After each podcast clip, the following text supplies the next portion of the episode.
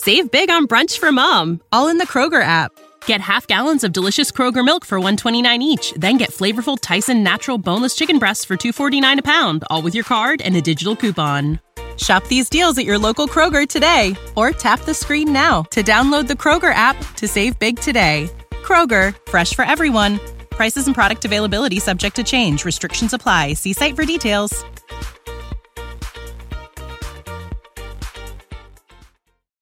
When you need mealtime inspiration, it's worth shopping Kroger, where you'll find over 30,000 mouthwatering choices that excite your inner foodie. And no matter what tasty choice you make, you'll enjoy our everyday low prices, plus extra ways to save, like digital coupons worth over $600 each week. You can also save up to $1 off per gallon at the pump with fuel points. More savings and more inspiring flavors make shopping Kroger worth it every time. Kroger, fresh for everyone. Fuel restrictions apply.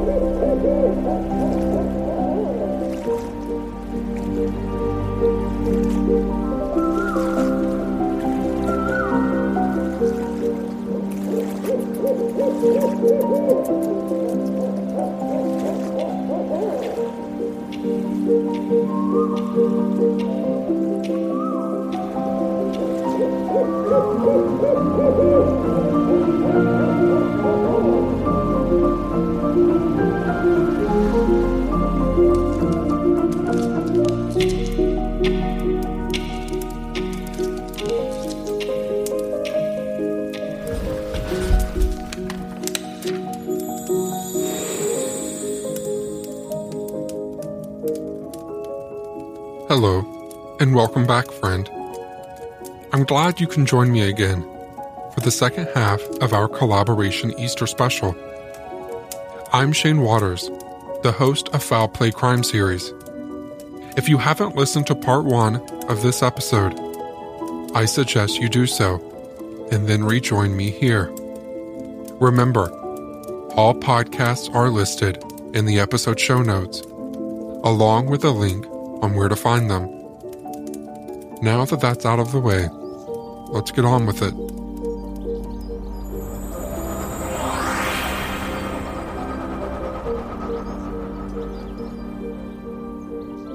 As we continue our adventure, venturing into a grove of talking trees, the trees sway gently as they share ancient tales and riddles. And it's here we meet our eighth character, Whisper, a mysterious figure shrouded in a cloak made of leaves.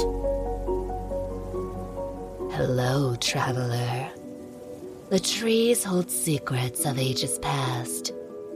Listen carefully, and you may uncover hidden wisdom. As we converse with Whisper and the talking trees, we gain invaluable insight into the history of the enchanted Easterlands and the interconnectedness of all life.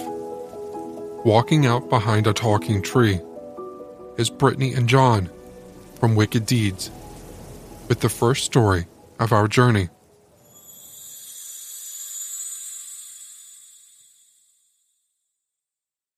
Nicholas Alaverdian was born on July 11, 1987, to parents Diana and Jack, who he described as alcoholic and abusive. During his youth, Nick's parents ended up separating, with he and his siblings going with mom. In 1996, Diana married a man named David Rossi. Together, they began building a new life, which one would hope to be free from abuse now that Jack was out of the picture. At this point, you might think that now was the time for Nicholas to flourish, but sadly, that's not the case. Nick continued to struggle and suffered from a variety of mental health issues, including narcissistic personality disorder and attention deficit disorder. As a child, he was said to have episodes, I guess you would call them. He'd yell, scream, hit people, and spit at them.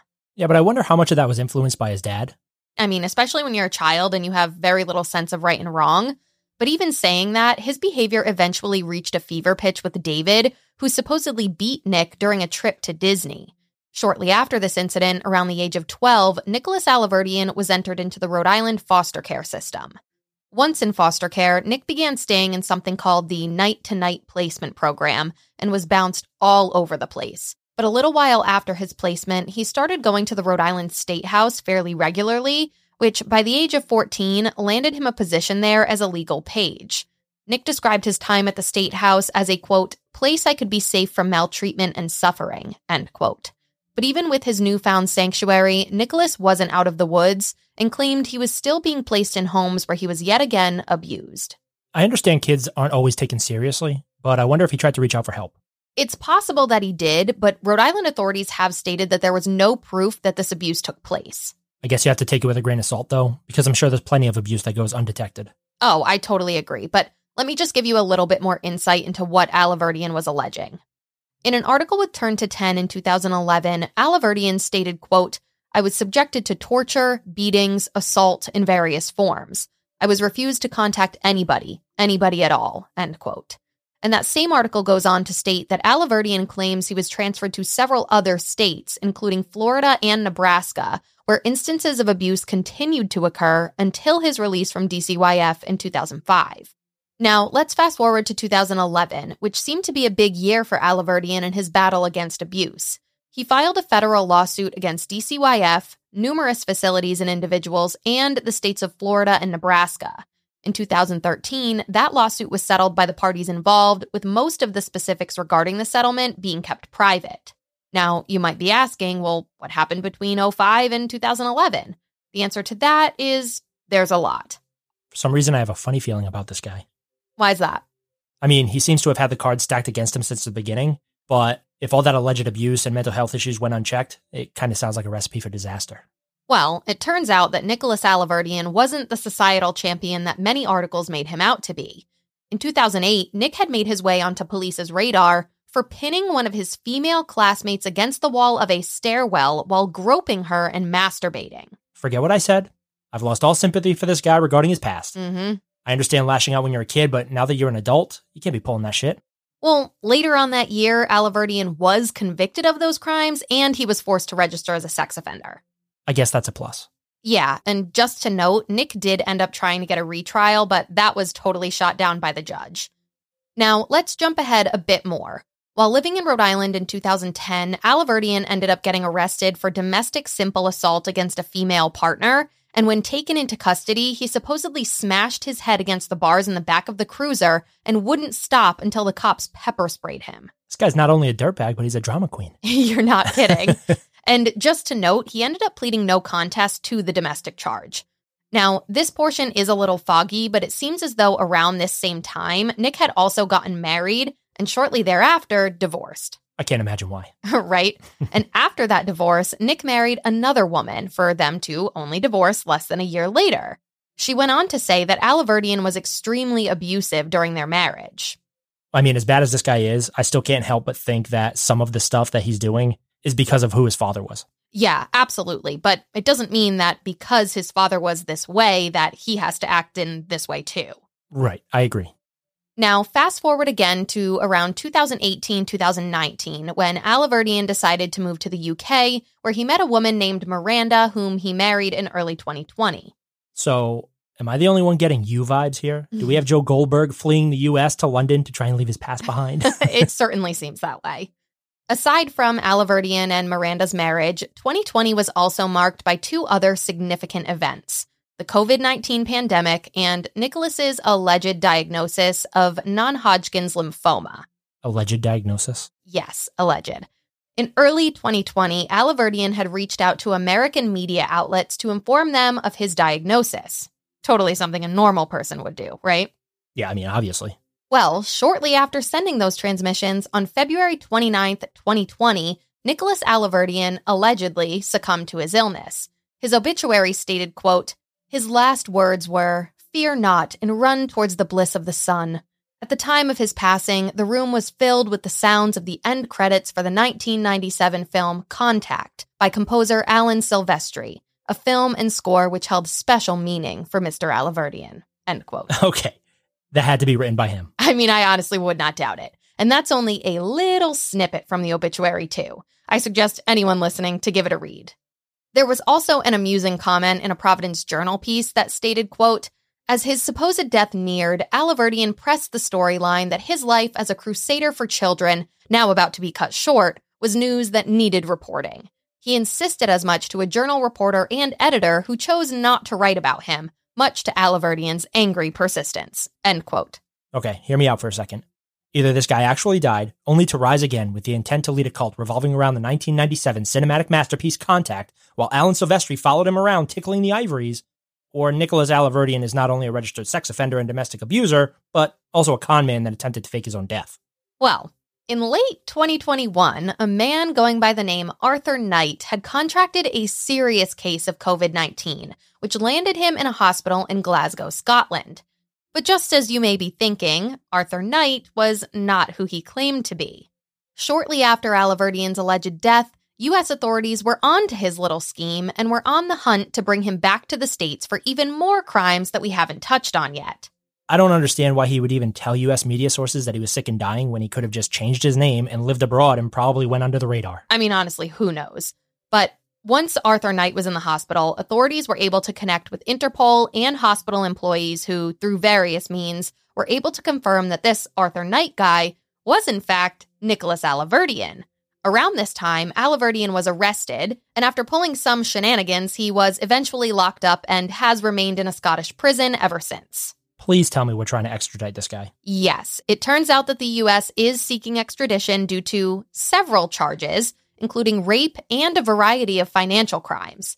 As of March 6, 2023, there was supposed to be a hearing for his extradition, but he refused to get in the prison van to be transported to the courthouse. So throw him in the van. Uh, honestly, I just don't get it. But due to this, that hearing seems to have been postponed. So by now, Alaverdian has been fighting the extradition for almost a year and a half, and he's clearly not an easy person to work with, as he's supposedly gone through upwards of eight lawyers during this battle and claims this whole thing is a conspiracy against him. So not only is he a dirtbag criminal that's a drain on society, but he's also wasting everybody's time, even while in custody. Yes, and you honestly never know if the truth is coming out of this guy's mouth or not. Well, I mean, he kind of seems like a pathological liar, so he's probably making half it up anyway. I just hope the extradition happens. That way his victims can see some justice and hopefully get some closure. I completely agree. And the justice that Alaverdian's victims deserve, which was once thought to be lost due to his deception, is finally back from the dead. Now that's what I call a resurrection.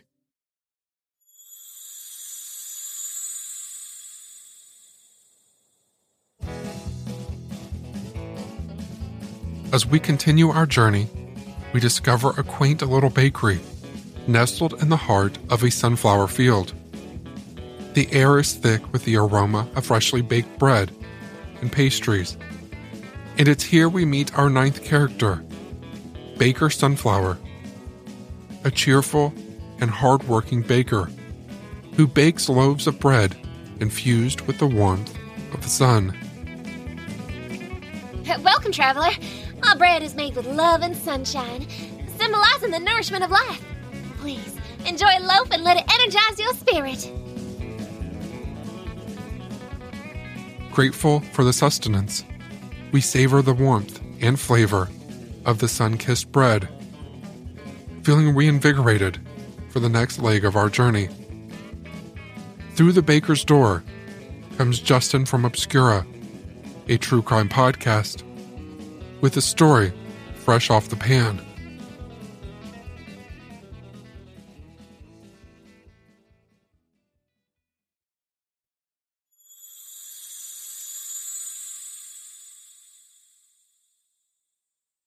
Listener, one of the confections most associated in my mind with Easter are marshmallows. Sometimes different colors. They seem innocent enough, but what you're about to hear is less than sweet.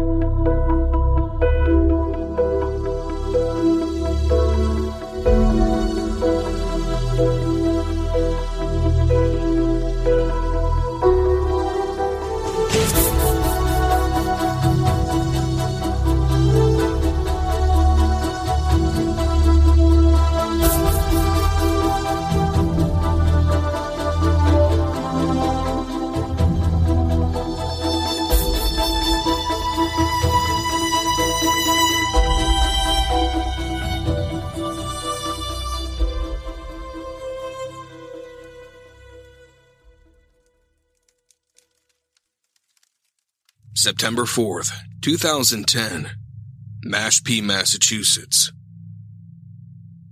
Brent McFarland was having a good weekend. His fiancee, Catherine Kate Gill, is visiting for the weekend. She traveled for it. This despite Tropical Storm Earl causing torrential rains and heavy winds. The major storm gathering for a coastal strike, Hurricane Earl, now a massive Category 4 hurricane, is pushing a wall of wind and water across Puerto Rico and towards the mainland, with sustained winds of 135 miles per hour. Major East Coast cities, including New York and Boston, fall squarely within the storm's so called cone of uncertainty. Well, how bad could damage from this hurricane be? Sam Champion has our report. But by the time it reached Cape Cod, the storm lost most of its dander. As the sun rises over Nantucket Sound behind me, early morning reports show that Hurricane Earl, which had been downgraded to a tropical storm as it approached Cape Cod, caused very little damage, a few hundred power outages, some down power lines, and some minor flooding. Last night, as it became clear that Earl was not going to be the storm that some thought it could be. The two make the best of it. They spend the night drinking.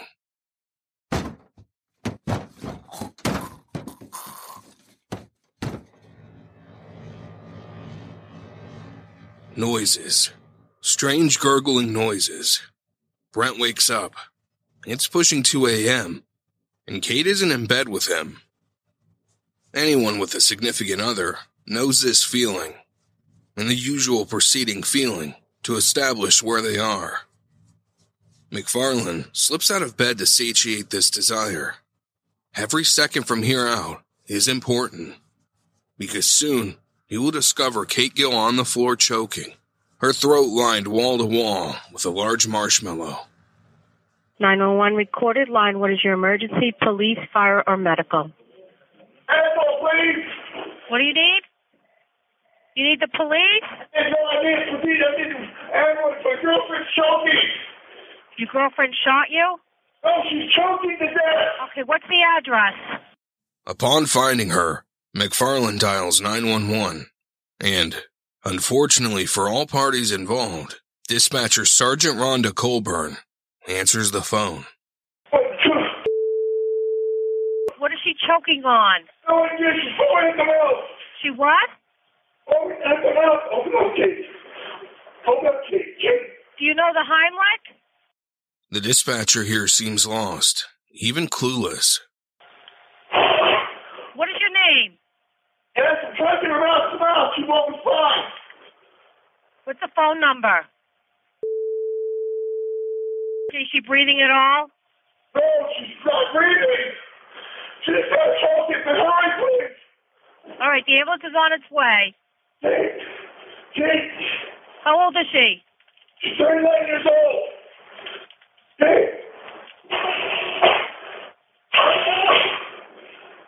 Won't open her mouth. She won't open her mouth? I said, open. She's seizing. She's seizing? She's not breathing.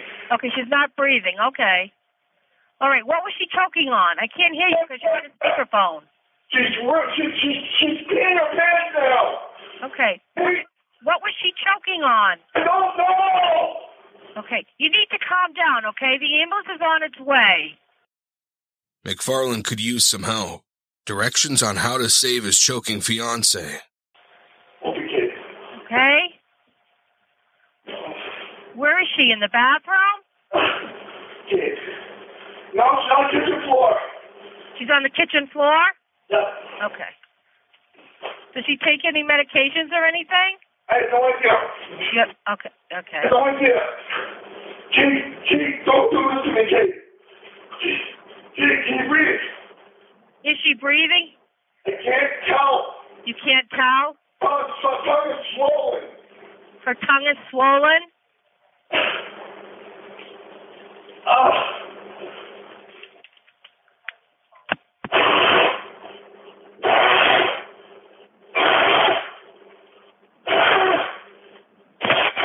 How's her color?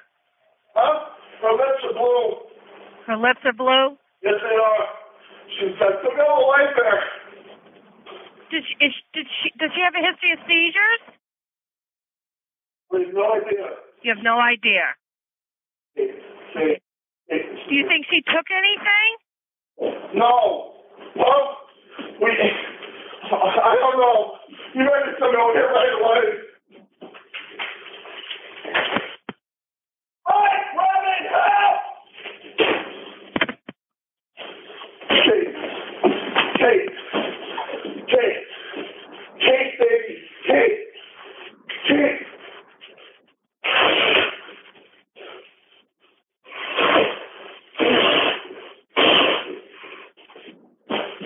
Come on, come on, Kate. Kate. I can't get it out from under you.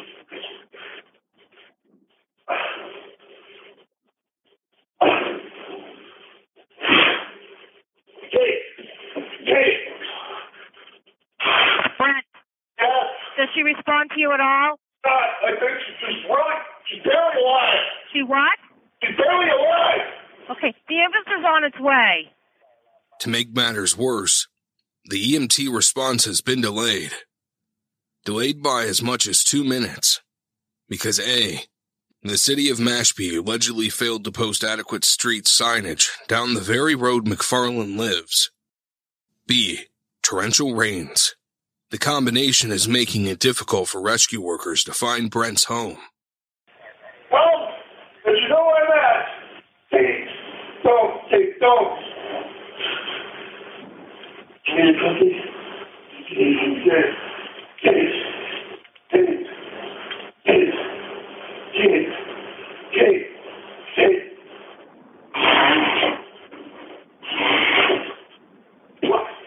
Don't do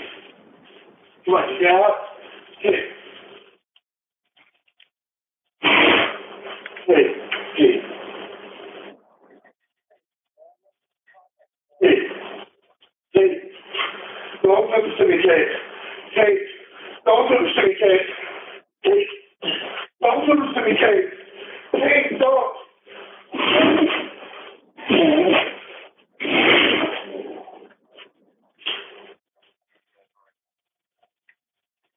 away. I'll go away. I'll go away. I'll go away. I'll away. Brent, What? is that her making that noise? That's her. She's not trying to breathe into her. She what? I can't hear you. I'm trying to breathe. I'm trying to give her CPR, but she's not responding. You trying to give her CPR? She's barely. She said she was choking on something. She's us up. I'm trying to clear her throat. And she's barely, like, she's barely breathing here. Kate. Kate. He's doing CPR, Bill. Kate. Kate. Don't go, Kate. Don't. No, Kate. No. Kate. As you can imagine from the audio, Catherine Gill didn't make it. A food bolus formed in her throat, and it would later be reported that Kate was intoxicated at the time. The infuriating dispatcher, Rhonda Colburn, resigned after that December. She admitted she didn't follow protocol. There were accusations that Colburn couldn't be bothered to even try to help McFarland save his fiancee. Even local sheriff James Cummings wasn't on board with this dispatcher. The Boston Herald reports Cummings said he accepts full responsibility for the actions of the dispatcher, who during a 12 minute 911 call did not provide instructions on medical procedures, including the Heimlich maneuver and CPR.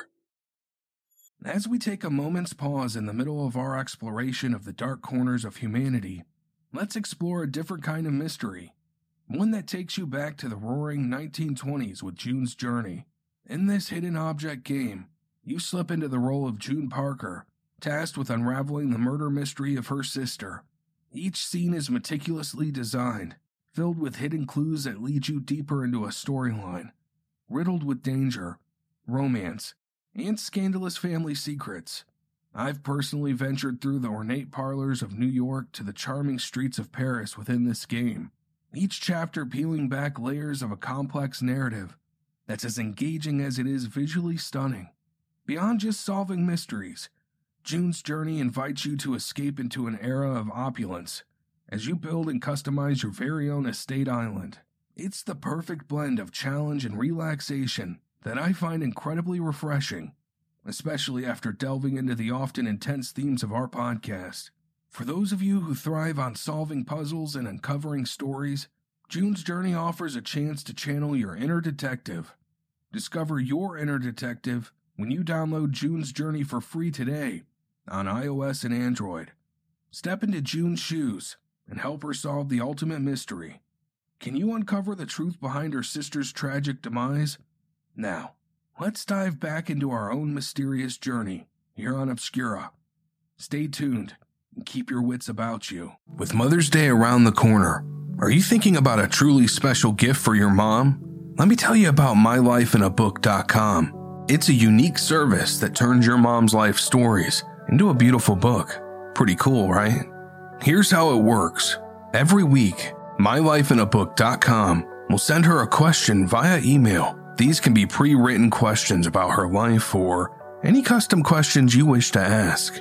And then she can either type her response or record her voice.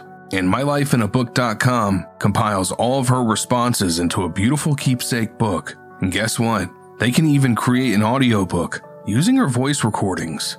It's like preserving her voice and her stories for eternity. Imagine discovering stories about her youth, adventure, and the challenges she overcame. The book becomes a legacy, something you and future generations can treasure forever. Your mom's given you a lifetime of stories. This is your chance to give her a way to share them. Personally, I love my life in a book. I tried it with my mom, and I've heard stories I'd never heard before because, you know, they just never came up naturally in conversation. It's easy to use, and my favorite part is it's given me more of an excuse to talk to my mom more. You know, it's not always easy to come up with those on your own. Listener, check out mylifeinabook.com and use code OBSCURA at checkout for 10% off. Create an unforgettable gift for your mom this Mother's Day. That's mylifeinabook.com and use code OBSCURA for 10% off today. Why are so many dogs suffering from health issues? Actress Katherine Heigl, who's helped save over 16,000 dogs through her foundation, says she's seeing more issues with dog joints, odors, and health than ever before. And after doing a ton of research, she feels there's one place we can look to improve any dog's health their food. What she's discovered is that the way many dog foods are made can actually create toxins that could be wrecking our dog's health. And this is true even for many premium brands. Fortunately, she found that just by adding a few special superfoods to her dog's food, she saw huge transformations in their health. She's made a 20 minute video explaining step by step how anyone can do the same thing to see incredible changes in their dog's health. Listener, I've watched this video, and honestly, it's 20 minutes well spent. The health of my animals means everything to me. This stuff has improved the coats and energy of mine, and they love it. Normally they are picky with food, but they really enjoy this stuff. Go to badlandsfood.com slash obscura and watch Katherine's video right now. Again, that's B-A-D-L-A-N-D-S-F-O-O-D dot com slash obscura.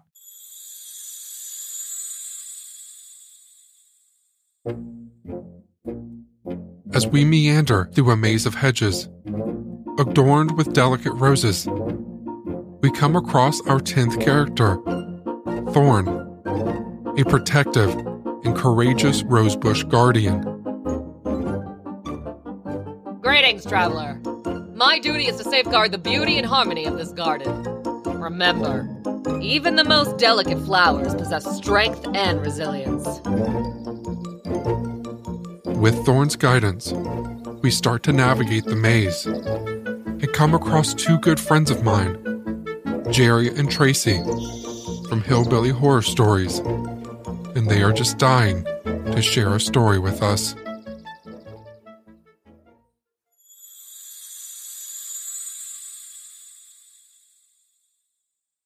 Hey guys, my name's Jerry.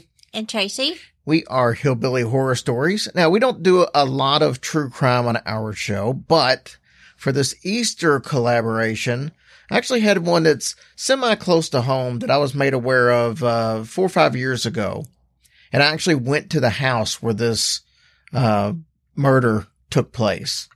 Did I go with you? No, you did not. Oh, Um, so I thought this one, you know, for being an Easter story, this was the perfect one to do. okay. And uh, we're going to jump right into this. This is actually known around the country as the Easter Sunday Massacre.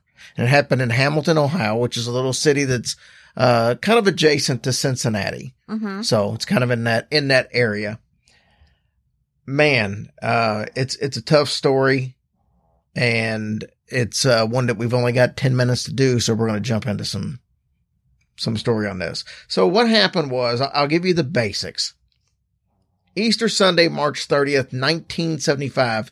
That's when forty one year old James Ruppert fatally shot 11 members of his own family in his mother's house at 635 Minor Avenue in Hamilton, Ohio.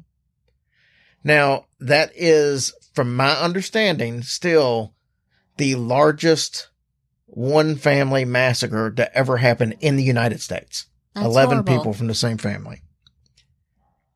So what was the deal here? What's what's the problem? Well, let's talk about James Ruppert first of all. He had a troubled life, like a lot of people do. That doesn't mean you go out and kill your entire family, but just to give you some stuff that he dealt with in his background. When he was a kid, his mother, Charity, told him that she would have preferred that he would have been a daughter because that's what she wanted. But instead she got him. Wow. His dad, Leonard, was very abusive, had a really short temper, and uh, he didn't really care much for his two sons. Leonard actually died, though, in 1947, and that's when James and his brother, Leonard Jr., were actually 12 and 14 respectively, were left without a father. Well, Leonard Jr. became the father figure in the family, and he constantly picked on James during their upbringing. He would often taunt him about being a weakling, and at 16 years old, James was so dissatisfied with his home life, he ran away and attempted to commit suicide by hanging himself with a sheet. He was unsuccessful and returned home.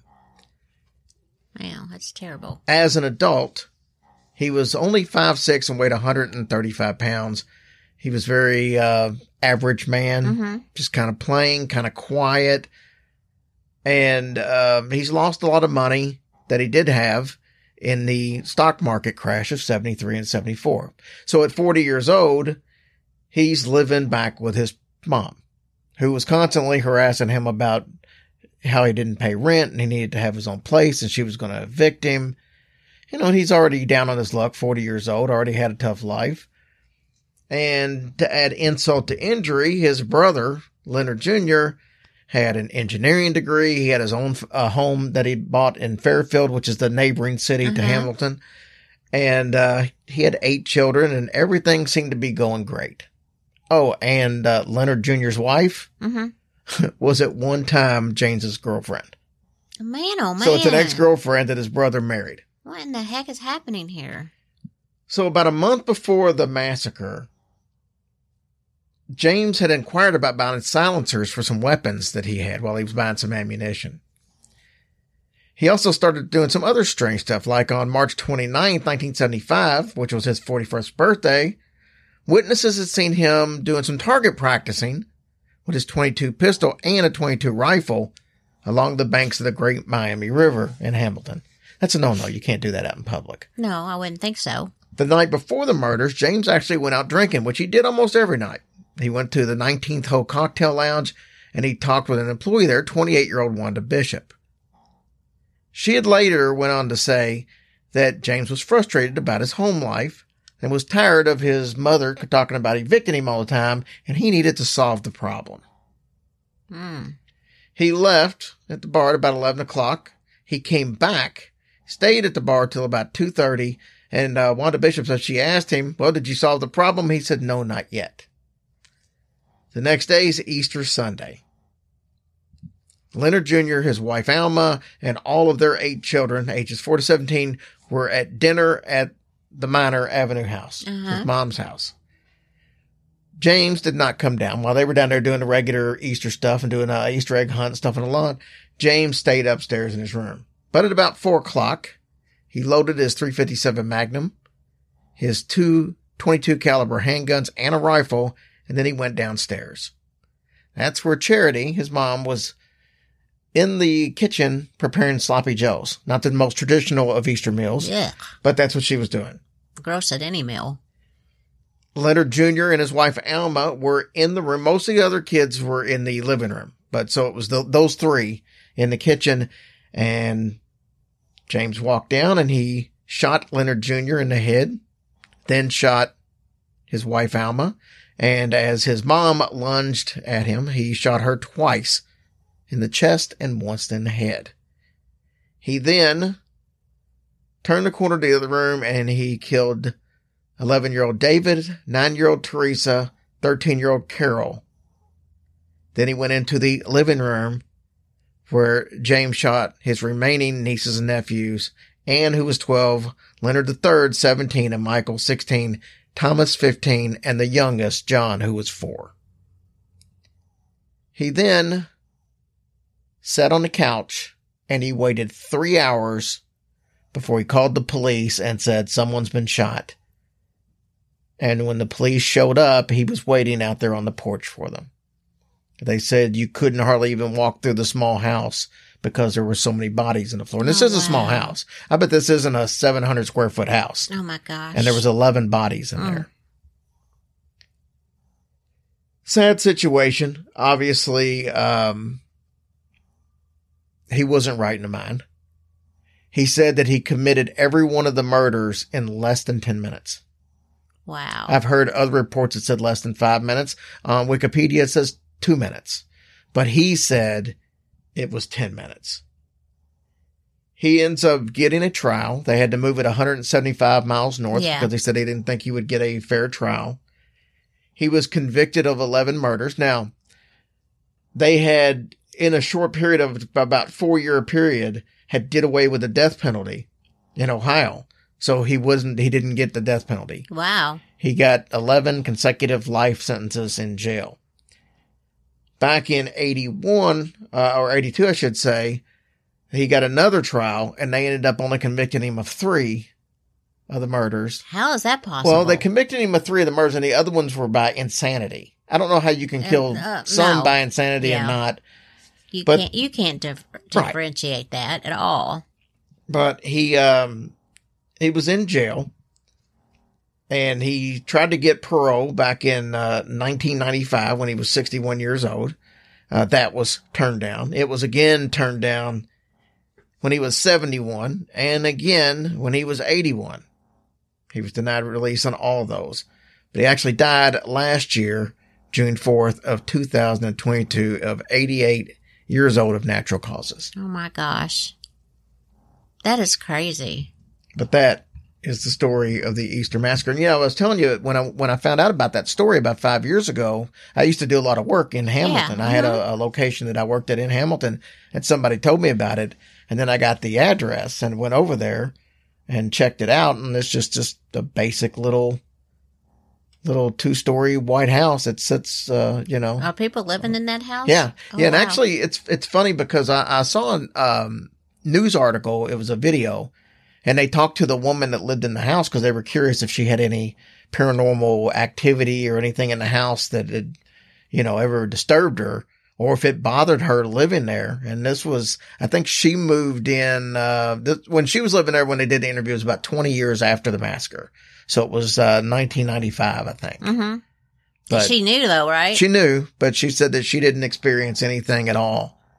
And, um, you know, that was, it was just strange knowing that that happened, but she did, it didn't affect their day to day lives. Dude, I don't know how you could do that. How could you knowingly know that and just be okay to? I don't know. I could not do it. I don't know, cause you know, blood soaked into the Oh, wood gosh, and yeah. everything on the Yeah, floors. mm-mm. And so, That's a horrible story. well, all right, guys. Thank you so much for listening to us. And, uh, I guess happy Easter. so, Bok bok.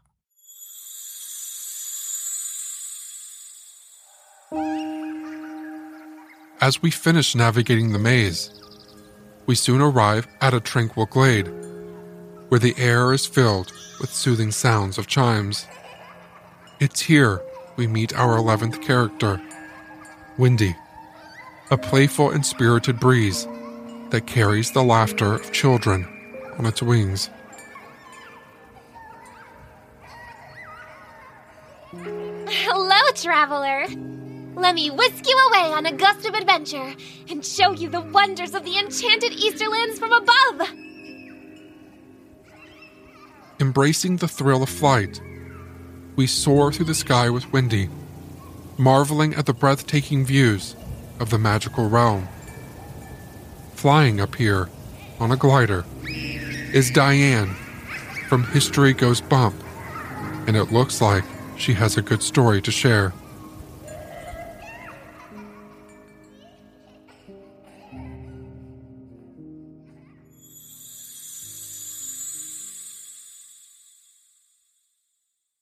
Was born as Edward Alexander Crowley on October 12, 1875, but most people know him as Aleister Crowley. Crowley was famously an occultist and magician who was known for his sex orgies, and many celebrities, writers, and artists claim to have been inspired by his writing and life. Some people may even be aware that he lived in a haunted house in the Scottish Highlands, but few are familiar with a point in his life when he faked his own death. Do what thou wilt shall be the whole of the law, was a famous saying of Aleister Crowley, and the man lived accordingly. Crowley formed his own spiritual philosophy and religion around those words, known as Thelema. But long before that, Crowley was born to Christian parents who were very wealthy. He was sent to Christian boarding schools and then preparatory school. His father died of cancer when he was 11, and Crowley inherited a substantial amount of money. Acting out at school became the norm for him, and while he had considered his father his hero and friend, the relationship he had with his mother was strained. She eventually started calling him the Beast. Imagine that, calling your child the Beast. That's terrible. Around 1895, he started calling himself Aleister, which was the Gaelic form of Alexander.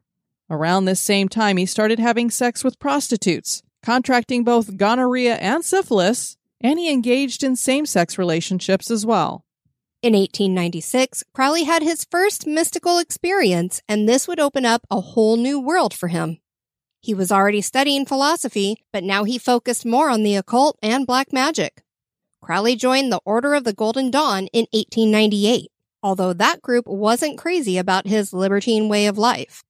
Aleister began to travel the world and study more magical practices in places like Mexico, Japan, Hong Kong, and Paris. He also wrote prolifically, especially poetry. And he loved women in all these places, eventually marrying Rose Edith Kelly in 1903.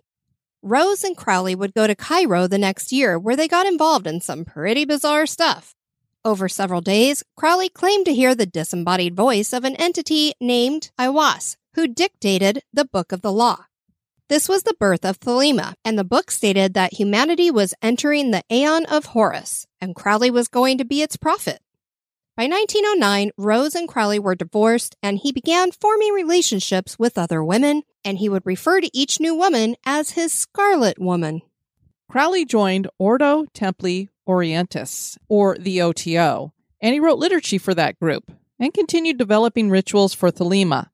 He also continued working sex magic and other rituals, and many people started referring to him as, quote, the wickedest man in the world. Crowley reveled in the way people talked about him. By April of 1930, Crowley had moved to Berlin.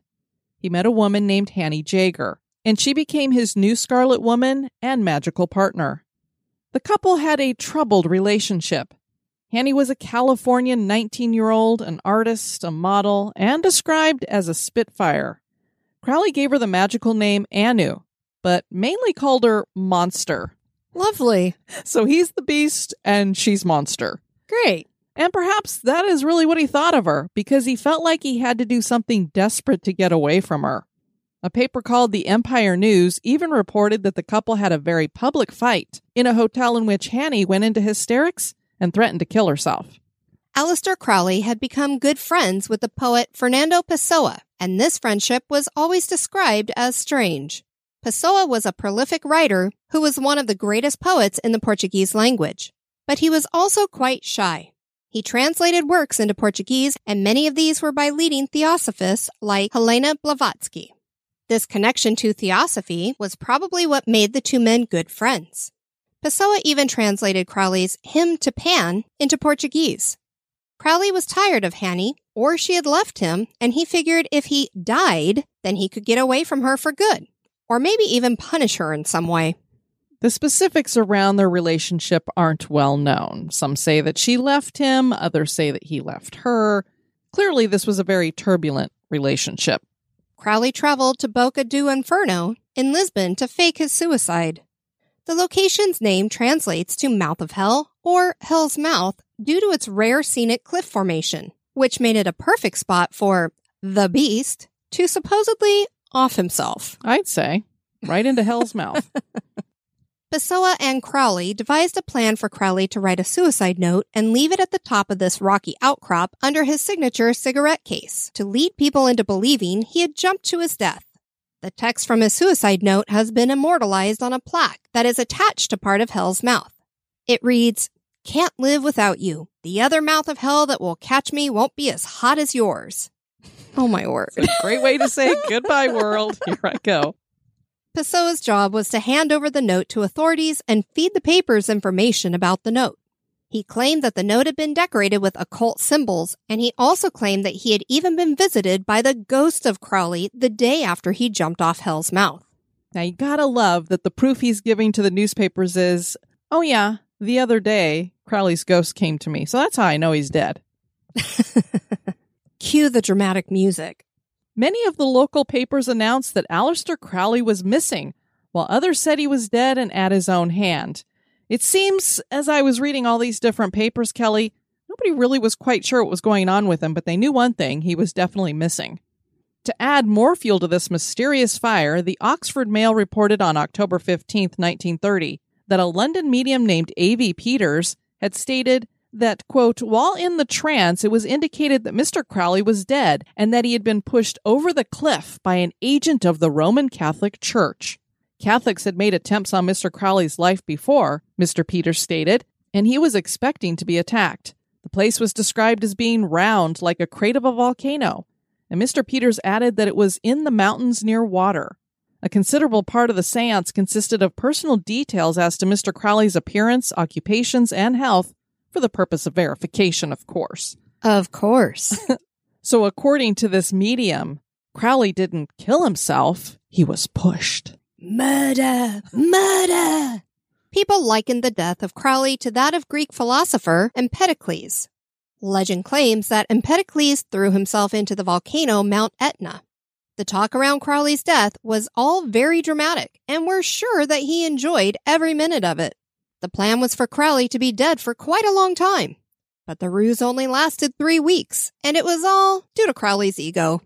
A large exhibit of his paintings was being held at an art gallery in Berlin in October of 1930.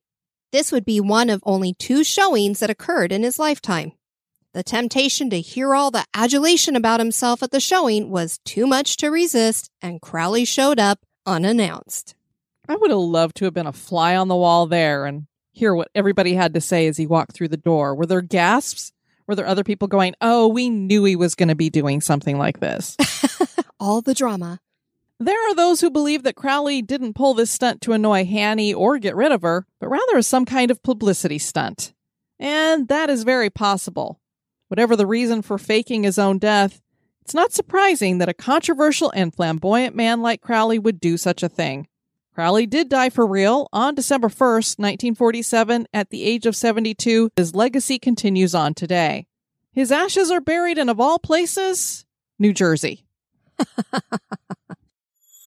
you know how to book flights and hotels. All you're missing is a tool to plan the travel experiences you'll have once you arrive. That's why you need Viator. Book guided tours, activities, excursions, and more in one place to make your trip truly unforgettable. Viator has over 300,000 travel experiences to choose from. Everything from simple tours to extreme adventures and all the niche, interesting stuff in between. So you can plan something that everyone you're traveling with will enjoy. Real traveler reviews give the inside scoop from people who've already been on the experiences you're considering. So you can plan with confidence. Free cancellation helps you plan for the unexpected, and 24 7 customer support means you can travel worry free. Download the Viator app now and use code Viator10 for 10% off your first booking in the app. Find travel experiences for you. Do more with Viator.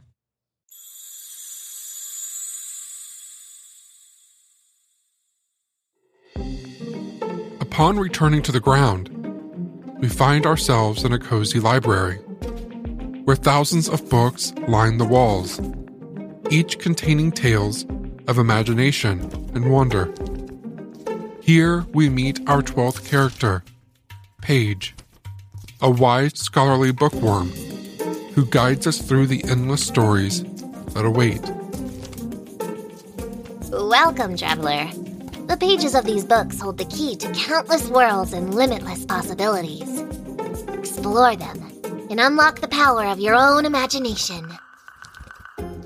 As we peruse the shelves with Paige, we delve into fantastical stories and lose ourselves in the boundless realms of imagination, discovering that the greatest adventure lies within our minds. As we turn the corner, Andrea and Claudia are waiting to share a story from Judgy Crime Girls.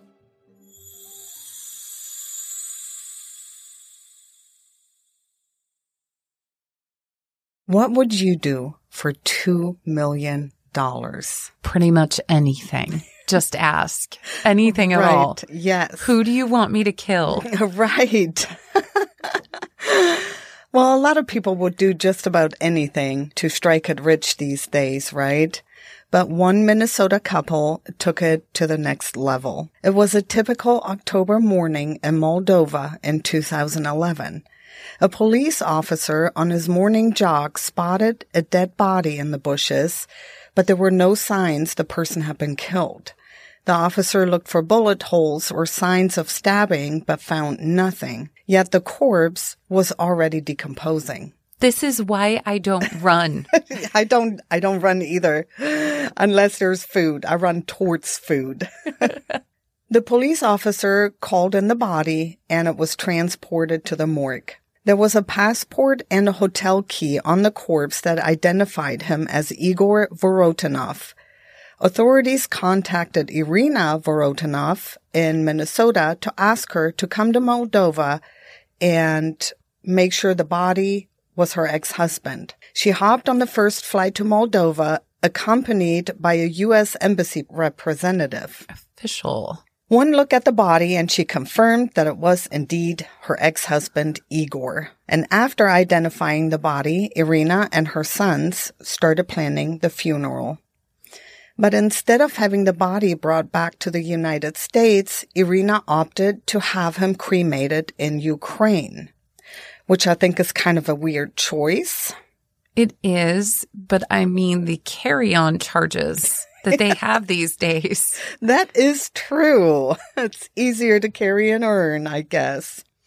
But what made it even weirder to me anyway is that she was not even his wife anymore. She was not the next of kin. And you said his body was decomposed. Yes. So I'm just, they're going off this name badge. The passport and the hotel key. Mm. So just before they divorced in 2010, Igor had named Irina the beneficiary of his life insurance policy he took out with Mutual of Omaha, his $2 million life insurance policy. Convenient. Mm-hmm. I don't know why she was on there still, Andrea. Either they parted best of friends or maybe she had some blackmail material on him. I don't know. Or they were getting ready to pull off one of the biggest, most elaborate frauds in the history of the crime. Don't know. Could be. Dun dun dun. Mm, plot twist. A month after the funeral, Irina collected the insurance money. And most people in her shoes would have tried to at least maybe save it or invest it and not be flashy with it. However, Irina is not like most people and she began moving the money to different bank accounts in Switzerland, Hungary, and Moldova. Oh, honey, keep your money. well, nothing screams innocent like a Swiss bank account. you know that's right. So Alcon The oldest son of Igor and Irina traveled to Moldova for vacation. At a party thrown by a family friend, Alcon discovered his father was alive and well. no. Yes. Living under a new name, Nicole Potoka. You have got to be kidding me. For two years. And never called his son? No, no. That is so sad. Yes. While someone was indeed cremated and buried in Lakewood Cemetery, it was not Igor. So who was cremated? Who they use? I don't know. Who was it? I don't know. The discovery in June of 2012 sent Alcon on an emotional roller coaster after finding out his dad is still alive. His attorney told the prosecutors that Alcon was innocent and this was all Irina and Igor's fault. He actually had to experience a funeral service for his father only to find out later that his father was still alive. What kind of people put their own children through that kind of emotional turmoil? No idea. The whole scheme pretty much came undone, unraveled, because Alcon and his fiancée flew to Moldova too many times. Every few months they were going, and it caught the attention of federal investigators. So around Thanksgiving in 2013, Alcon and his fiancée were flying back to the U.S when Customs and Border agents detained them in Detroit. They received a tip from an unidentified person that something fishy was going on with them, and they took their possessions and started looking through their stuff and trying to figure out what was going on. As they looked at Alcon's laptop, they found pictures of Igor that were taken in April and May of 2013 proving that he was alive. I want to know who that nosy person was. it was me. this is where Irina and Igor learned a very valuable lesson. Trying to cut their eldest son out of the money was definitely not a good idea because he flipped on them faster than a burger on the grill. You know that's right. In exchange, prosecutors lessened the charges he faced, but they needed just one more thing, and they needed to know for sure that Igor was alive. So Alcon called his father and put him on the phone with the feds. Igor created a whole scenario about being kidnapped and being held for ransom now. Of course, nobody believed him. No. I mean, who would? No one. Everyone believed the story was designed to make Irina look innocent. Well, it didn't work. She's currently in prison. Before her sentencing, she claimed to be a destitute felon and was angry that Igor seemed to have gotten away with everything because he was still in Moldova and nobody could find him at that time. Alcon was not happy either that his father had not been brought back to the States. Even as he faced prison time, him and Irina were ordered to pay back the $2 million. Oh, good. Yeah. I don't know how from prison, but they jointly have to pay the money back. How are they going to pay that back? I don't know. They're in prison. But at last, Igor was extradited to the U.S. and charged with mail fraud. He was sentenced to prison time along with his family in July of 2019. I guess the lesson here is don't fake your own death. Be yourself. it's just bad. It's not good. And no one, no one will believe you when you really do die. Especially the life insurance company. They're not going to believe you. Agents are jaded. Yeah. Insurance agents. True. You are not dead. Not today. Prove it.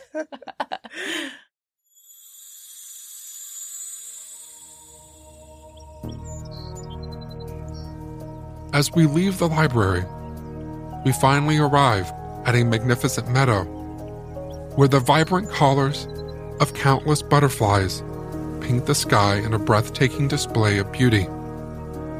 It's here that we meet our 13th and final character, Papillonia, a graceful butterfly queen who embodies the essence of transformation and renewal.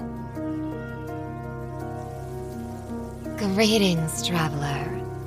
My subjects and I represent the cycles of change and growth that define the spirit of Easter. May you carry the power of transformation within you as you continue on your journey. As we bid farewell to Papillonia and the enchanted Easterlands, we reflect on the unique characters we've met and the wisdom they've imparted.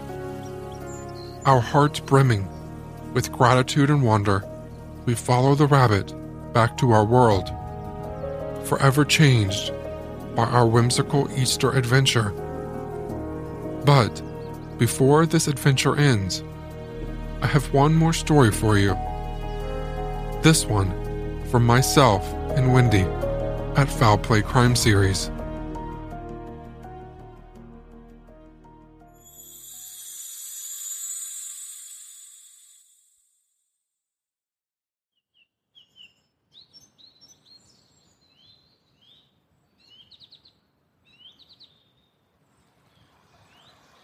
It was a brisk spring day, Thursday, the 21st of March 2002, in Seaton Carew, on the east coast of England. John Darwin wasn't due into work until later in the day, so decided to blow away the cobwebs by going out for a paddle on his canoe. He left the large house that he shared with his wife, shouted a quick hello to his neighbor, who was outside in his front garden, and crossed the road to the beach, where he entered the sea. Later that day, John failed to turn up for his shift as a prison officer at the local prison. Then, he failed to return home. So, what happened to John Darwin?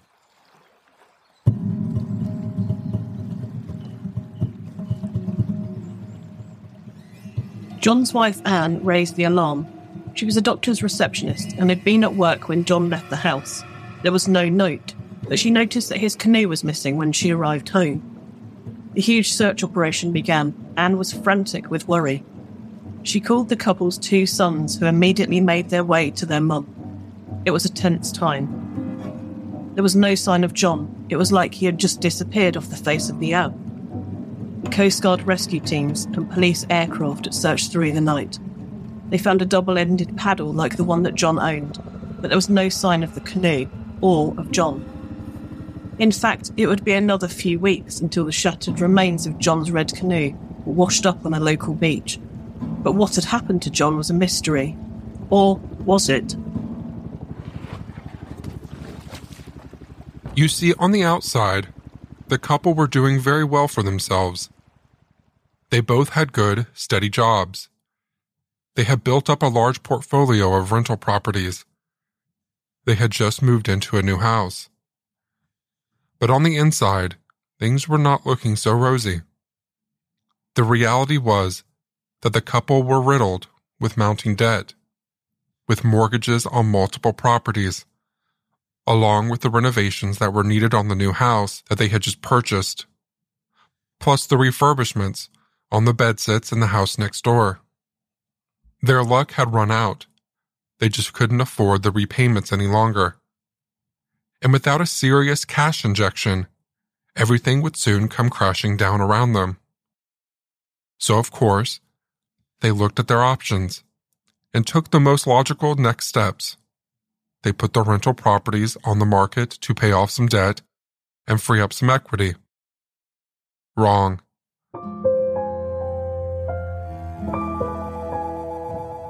What they actually did was fake John's death so that Anne could claim on the life insurance to get them out of debt. What could go wrong? So, John is missing.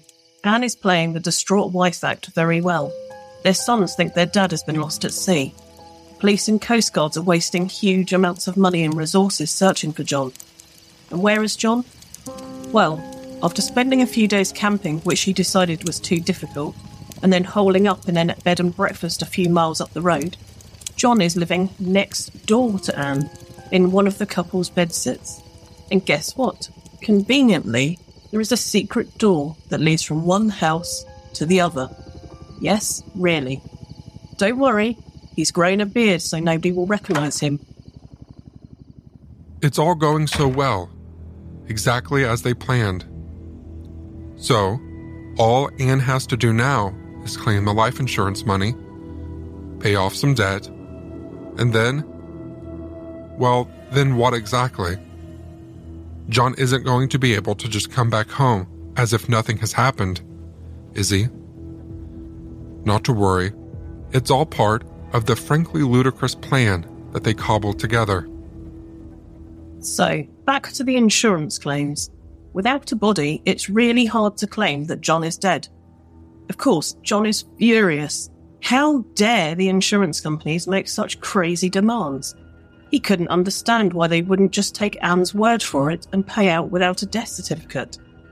John would make Anne call the companies, begging them to pay the claims, telling them she desperately needed the money, but the answer was still no.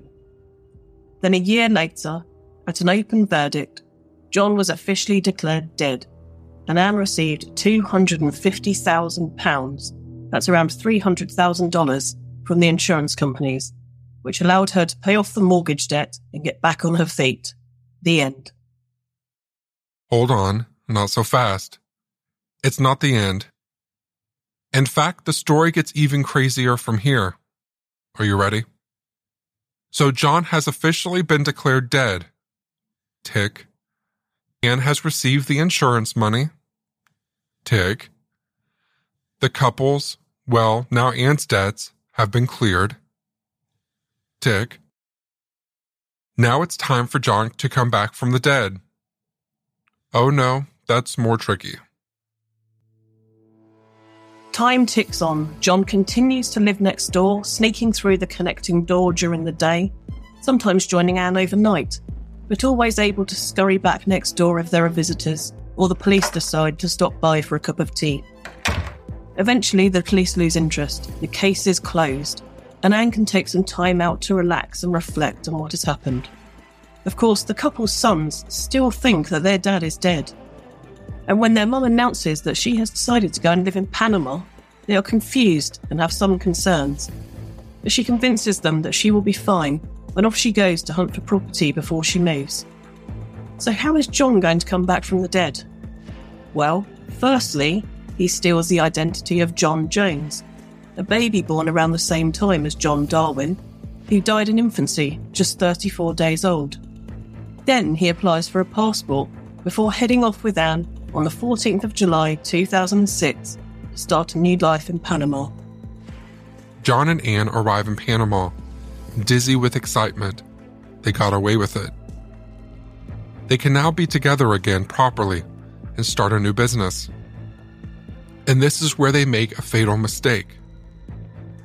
While meeting with real estate agents, they happily pose for a photograph for the agent's portfolio a photo that will later be spread across the front page of every newspaper in the United Kingdom. A photo that would prove that John was not dead, after all. A photo that would prove that John had faked his own death. But for the moment, they are still living in their bubble of happiness. Just 10 months after that first visit to Panama, John and Anne purchase a property. They want to run it as an activity centre for holidaymakers. Anne sells the house in Seaton Carew and moves to Panama to join John. They did it. Everything they planned has come to fruition. Yes, they left their sons without a dad, but hey, they have an amazing new life. Maybe one day they can explain to their sons what happened and they will forgive them. Or maybe not. And then, just when everything was going so well, Panama threw a wrench in the works. They changed the laws for anyone wanting to obtain a visa. So, now in order for John to live and work in Panama, he had to have his identity confirmed by the British police. Oh, now this was a problem because John Darwin was legally dead. And John Jones, well, he died when he was just 34 days old. It was time for a new plan. John had a brainwave. All he had to do was go back to England, walk into a police station claiming he had amnesia, and then be declared legally alive. Simple. Well, actually, no, that's not quite how it works. I mean, John tried. He returned to England, walked into West End Central Police Station in London, and said he didn't know who he was and could they help. Of course, the police helped. They managed to identify who he was and called his sons to tell them their dad was, in fact, alive and well. Well, what John didn't know was that just a few months before, the police had reopened their inquiry into his death as it seemed suspicious. And it was not long after he returned to the United Kingdom that the picture of him standing with Anne and the real estate agent in Panama was released by the press. Game over. John and Anne were arrested, and on the 23rd of July, 2008, they were both convicted of fraud. John was sentenced to six years and three months. Anne was sentenced to six years and six months. And they had to repay nearly 600,000 pounds, or $720,000, to the insurance companies that they defrauded.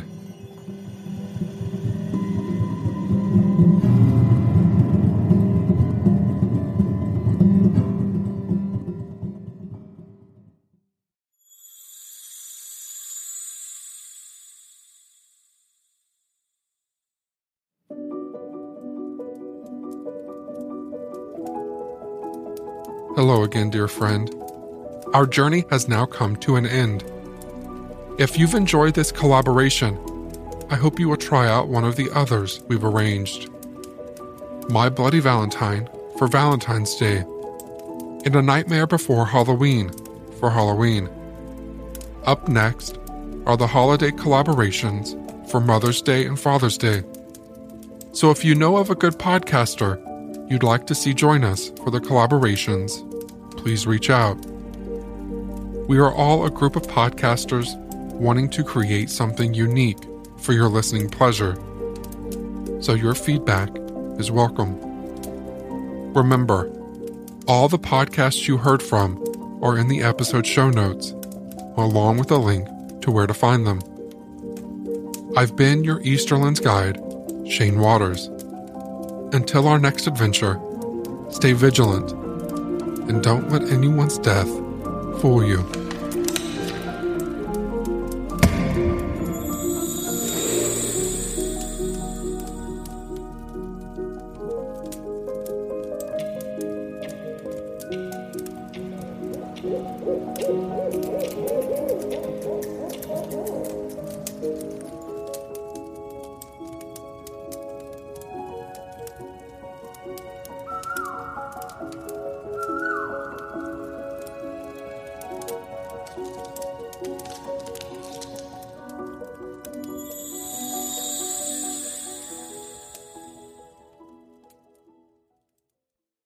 Support for this podcast and the following message come from Corient. Corient provides wealth management services centered around you. They focus on exceeding your expectations and simplifying your life. Corient has been helping high achievers just like you enjoy their lives more fully, preserve their wealth, and provide for the people, causes, and communities they care about. As one of the largest integrated fee only registered investment advisors in the U.S., Corient has deeply experienced teams in 23 strategic locations. Corient has extensive knowledge spanning the full spectrum of planning, investing, lending, and money management disciplines. Leverage Corient's exclusive network of experts to craft custom solutions designed to help you reach your financial goals, no matter how complex they may be. Real wealth requires real solutions. For more information, connect with a wealth advisor today at corient.com. That's C O R I E N T.com. Corient.com. Save big on brunch for mom, all in the Kroger app. Get half gallons of delicious Kroger milk for 129 each, then get flavorful Tyson natural boneless chicken breasts for 249 a pound, all with your card and a digital coupon. Shop these deals at your local Kroger today or tap the screen now to download the Kroger app to save big today. Kroger, fresh for everyone. Prices and product availability subject to change. Restrictions apply. See site for details.